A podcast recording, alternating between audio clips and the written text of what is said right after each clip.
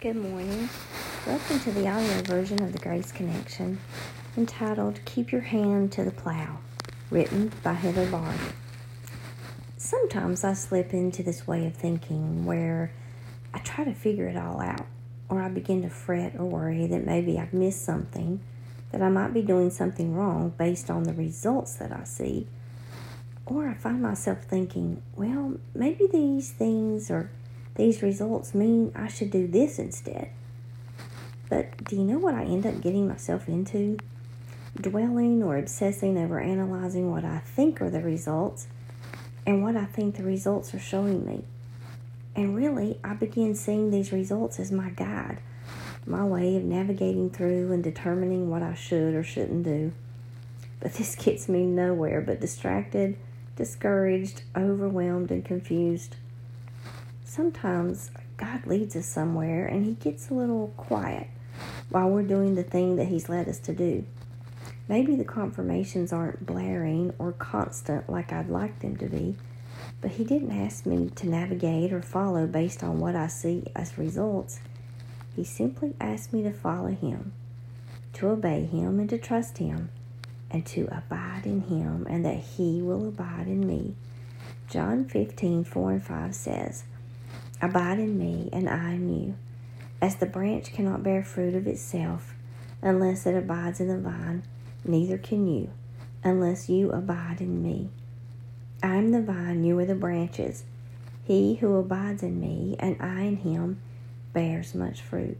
For without me, you can do nothing." Sometimes we must learn to trust Him while we keep on keeping on until He gives us the next set of instructions to follow. And He will.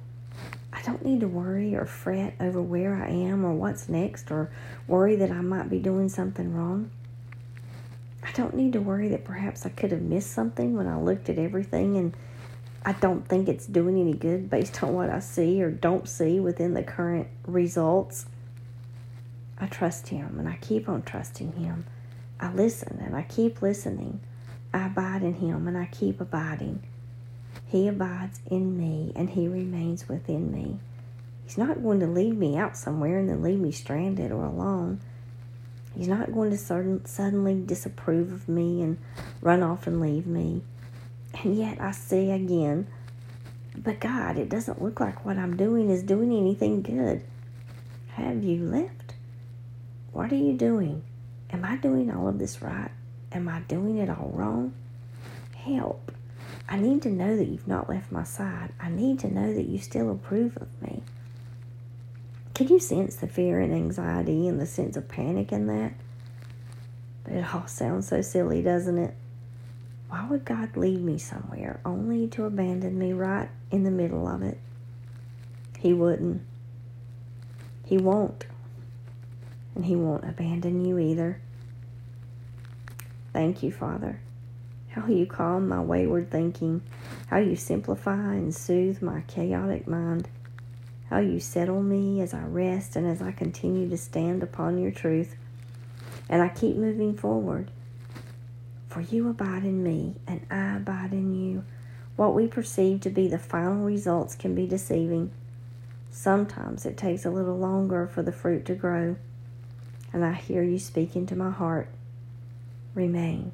Keep your hand to the plow. And remember, I will be with you. I will not leave you.